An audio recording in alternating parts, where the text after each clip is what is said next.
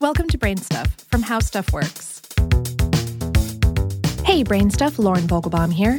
When the fasten seatbelt sign flashes on in airplanes with its accompanying, provenly gentle ding, it's often met with equal parts annoyance and resignation. Like, what, again, really? Do I have to? The answer, of course, is yes. You really have to. It's for the good of your skull, and that's where you keep your brain. We spoke with Richard McSpadden, the executive director of the Aircraft Owners and Pilots Association's Air Safety Institute. He said, I think it's the old, it's not going to happen to me syndrome. Aviation accidents are so rare that people say, What are the odds that it's going to happen to me? And I would agree with them that the odds are extremely low. But, he continued, I would then add that even though the odds are low, the consequences of something happening can be pretty significant, even if it's just a bump in turbulence. If you're not strapped in right, your head could hit the top of that airplane. That can result in a serious injury, and it's so effortless to strap a seatbelt around you. And he's right, though folks of above average size may argue with the effortlessness of those seatbelts. But airplane companies are working on that, and in flight turbulence is more than a mere nuisance.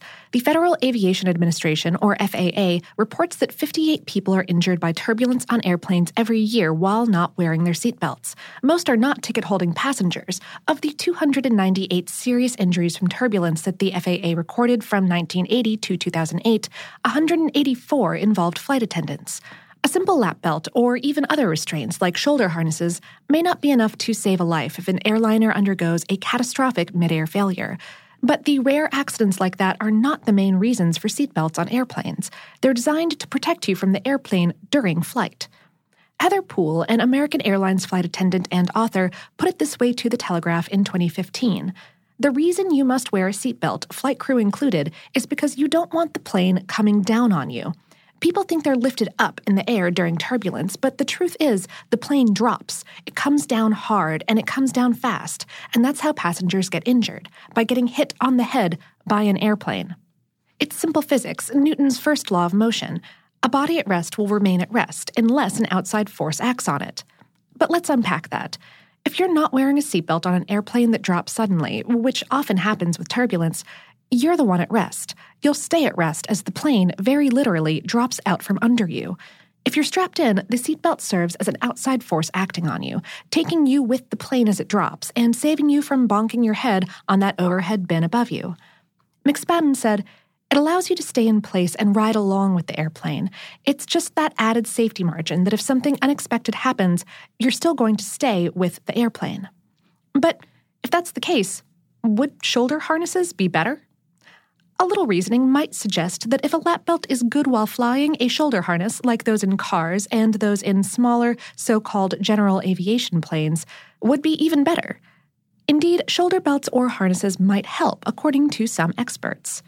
McSpadden said the answer would be yes, it certainly would help because it would prevent the movement of the upper torso aggressively in terms of some kind of sudden impact. How you can do that is another question entirely. Such harnesses would be costly to install and trickier to get to work correctly on bigger commercial planes. They'd probably be uncomfortable on longer flights. And because of all of that, wearing shoulder harnesses might meet a lot of resistance from the flying public. In large commercial airlines, lap belts do the trick against the vertical forces typically experienced in a malfunction or crash. In smaller aircraft, though, shoulder harnesses work and work well, which is why they're required for all seats in all small airplanes manufactured since December 12, 1986. Used with lap belts, shoulder harnesses in smaller planes have been shown to reduce serious injuries from accidents by 88% and fatalities by 20%, according to the FAA. Ironically, the safety record of commercial airlines may be the overwhelming reason that shoulder harnesses have not been required of large passenger planes. In 2017, no one was killed in a commercial jet airliner incident anywhere in the world, making it the safest year ever for big passenger planes. In its Civil Aviation Safety Review for 2017, which examined accidents on large passenger aircraft, the Dutch aviation consulting firm TO70 estimated that there were 0.08 fatal accidents per million flights. That is a rate of one fatal accident for every 12 million flights. With a safety record like that, it's hard to argue that shoulder harnesses would lower the risk of flying enough to offset the costs, the effort, and the resistance that such a major change would generate. Lap belts, though, they help. They help a lot. So, when flying, it's probably best to buckle up and stay that way. It's for your brain's own good.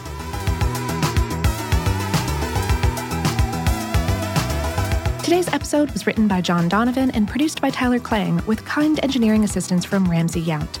For more on this and lots of other skull saving topics, visit our home planet, howstuffworks.com.